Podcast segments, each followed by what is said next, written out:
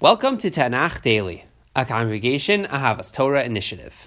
Today, we continue with the 13th perek of Melachim Bet, where our attention once again turns to the northern kingdom. When last we focused on the north, Yehu had wiped out all of Achav's descendants in the north and was promised as a result a four generation dynasty. Our parak opens with Yehu's son, Yehoachaz. He is king in the north, and he continues to lead the nation astray.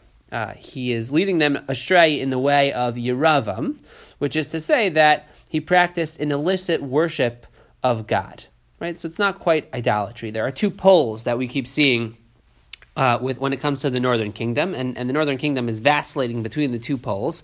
Some kings follow the ways of Achav and Omri, uh, and that means full out pagan worship, primarily focused on Baal.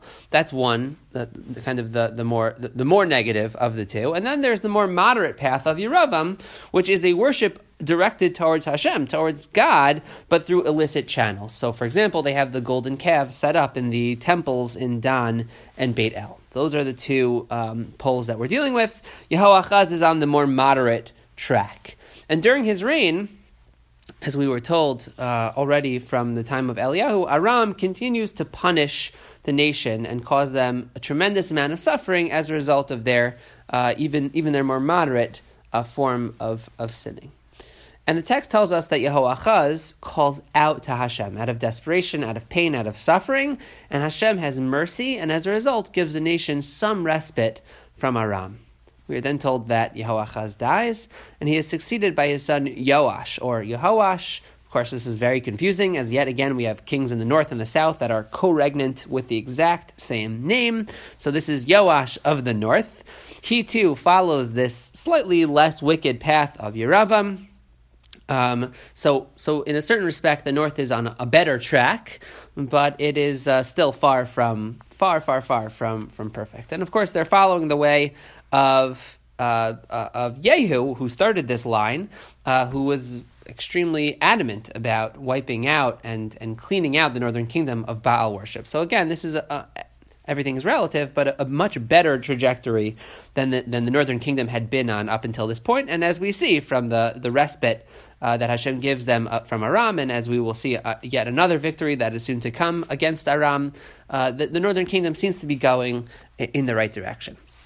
We learn that Elisha is on his deathbed, and Joash of the northern kingdom uh, comes to him despondent, very broken up and upset uh, uh, about Elisha's imminent death. And he cries out, Avi, Avi, Rechav, Yisrael, Uparashav, my father, my father, the chariot of Israel and the horsemen thereof. These are the same words uh, that uh, are used when Elisha is lamenting Eliyahu, uh, Eliyahu's death or his miraculous ascent to heaven. And so clearly, Yoash demonstrates a recognition that Elisha's loss uh, is a great blow to the northern kingdom, and it's a it's a sign of great respect that he is showing to uh, to Elisha in this moment, a sign of appreciation, and again reflects more positively on the northern kingdom in general. Um, and uh, fortunate for Yoash. Uh, and the entire northern kingdom, Elisha has one more miracle in store and one more lesson in store for them. He tells the king to open up uh, a window and, and, to shoot a bow and arrow, uh, shoot a, shoot a, an arrow uh, out to the to the east, and uh, and he does so, and he says that this is somehow a sign of the fact that the nation that Israel is going to strike Aram uh, yet again. It's clear that in this time already, Aram was was was either once again or uh, still on, in some kind of uh, set level. I'm not sure exactly how to calibrate it. Uh, still um, campaigning against Israel, still uh, oppressing Israel in some degree, to some measure. And, uh, and this was meant to be a sign that uh, Israel would succeed in driving them back. And then he tells the king to shoot bows and arrow, his bow and arrow yet again, and to shoot arrows, to grab his arrows and to shoot them at the ground. And the king does this, but he only does it three times. And this causes Elisha to get very angry. Uh, and he says that had you shot, uh, that because you only shot three arrows, you're, you're only going to drive away Aram three times, but had you shot all of the arrows, five or six of the arrows, he says, uh, that would have uh, meant that that would have translated into the nation completely driving out and defeating Aram. And so that is the, the, the, kind of final message that Elisha delivers uh, before his death. Now, explaining the significance of this moment is actually very challenging because how do we understand the correlation between how many arrows the king would have shot at the ground and, and how successful the nation's going to be at driving back Aram? It's not so clear. You could take um, a kind of approach, thinking about this in, in a kind of uh, efficacious way, right? That like um, that in some way the the ritual um, needed to be done and, and completed with all five arrows, and that would have somehow had some would have triggered some sort of divine response, which would have meant the complete destruction of Aram. But by falling short of it, it, it didn't trigger that kind of uh, heavenly response. That's kind of one uh, angle here. Another angle is to think about, about this psychologically, that the king's lack of enthusiasm to follow Elisha's orders but kind of betrayed some underlying doubt or apathy uh, or the like. And uh, as a result of that apathy or, or that, that lack of uh, fealty to Elisha, uh, that that's the reason why the nation is not going to completely rout the Arameans. Uh, for more on those two approaches, take a look at Rabbi Alex Israel's treatment of the topic in his book, uh, in his discussion on on our parak. Um, but I, I think you could read the message slightly different, uh, slightly in a slightly different. Uh, from a slightly different angle, let's say, and that is to say that the, the real message was in the chastising.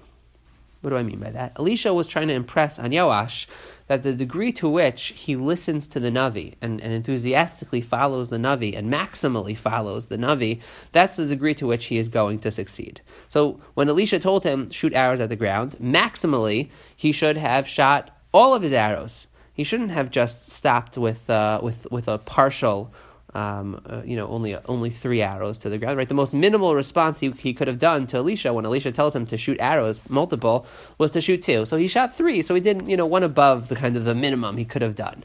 And Elisha was telling him that that when a navi tells you to do something, you need to seek to do it ad hasof. You need to try to do it uh, until the end. You have to try to do it maximally. And, and I think that that's the, the kind of parting message that Elisha is trying to give to the king and to, and to the nation uh, as he is about to, uh, to, to, to, to meet the end of his life. And with that, the, par- the, the, the parak ends. And, uh, and indeed, uh, the the nation realizes this prophecy. This prophecy comes true. We're told at the end of the parak that the nation once again is able to uh, battle against and defeat Aram and to drive them back, and, and the nation is even successful in recapturing some of the land that had been lost uh, in previous um, uh, bouts with the uh, with the people of Aram.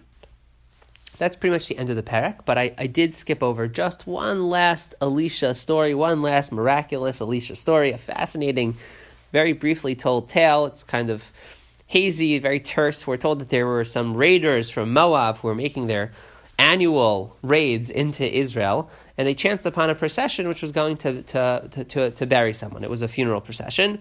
And uh, the procession saw the Moabites coming, and they were they were afraid. And so instead of burying this person where he was supposed to be buried, they they threw this person's body into Elisha's burial site, into his uh. And when the deceased came in contact with Elisha's bones, Elisha was, was had already died uh, this this individual was revived and went on living.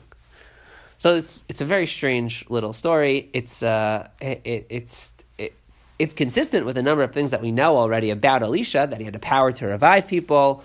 Uh, it, in a certain way, it, it evokes kind of uh, Eliyahu's end, right? Both Eliyahu and Elisha don't simply die in the way of all men, but they somehow remain potent and alive in some sense even after their kind of official passing.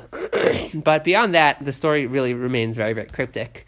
Um, and, um, and I kind of leave it for you to consider why this is the, the parting moment, uh, our, our kind of last encounter with Elisha, and, and what exactly it was meant to, to, to offer to us and to teach us uh, about who Elisha really was. But just to kind of conclude and, and to just, you know, tie together what we've seen uh, in terms of the arc of Elisha's life, drawing again here on Rabbi Alex Israel's uh, very beautiful analysis. Uh, it's just it's it's fitting to recognize why Elisha is is passing away, particularly at this point in the national narrative. Elisha came into his position at really the ebb, uh, at a very low point for the nation when Achav and Izevel were in power and uh, and and he was there to bolster the nation. Elisha's job as a navi was always uh, to try and inspire, was to try to help, to make more food, to make food edible, to to to be that supportive and not chastising Navi, right? And, as opposed to Eliyahu, who was who was really there to chastise the nation and was fire and brimstone, Elisha was there to try to, to basically ease the nation's pain and suffering uh, up until uh, up until this. And, and that, that his entire career really, therefore, tracks alongside the very worst times in the northern kingdom times of violence and disloyalty to God, and times of foreign oppression. And now, in this parak, as we've noted, we, we have a little bit of an upswing in the north. We're driving back Aram. We have kings of the north calling out to Hashem and displaying honor to the Navi,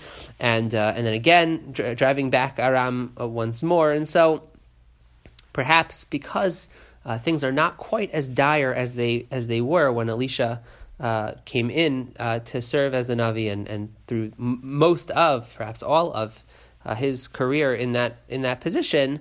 Um, so as as things are now improving, so the time has come where Elisha can pass on and, and is not, no longer uh, needed to serve in the capacity that he has been serving up until this point.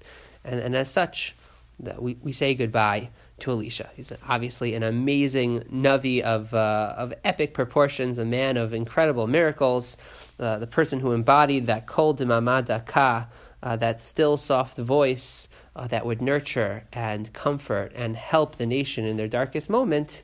And, uh, and uh, he was really there when the nation was at its, its lowest point. And again, as the nation now turns forward and, and, and starts on an upward trajectory, Elisha's career and life comes to an end. That's it for today. Chazak, ve'amatz, and happy learning.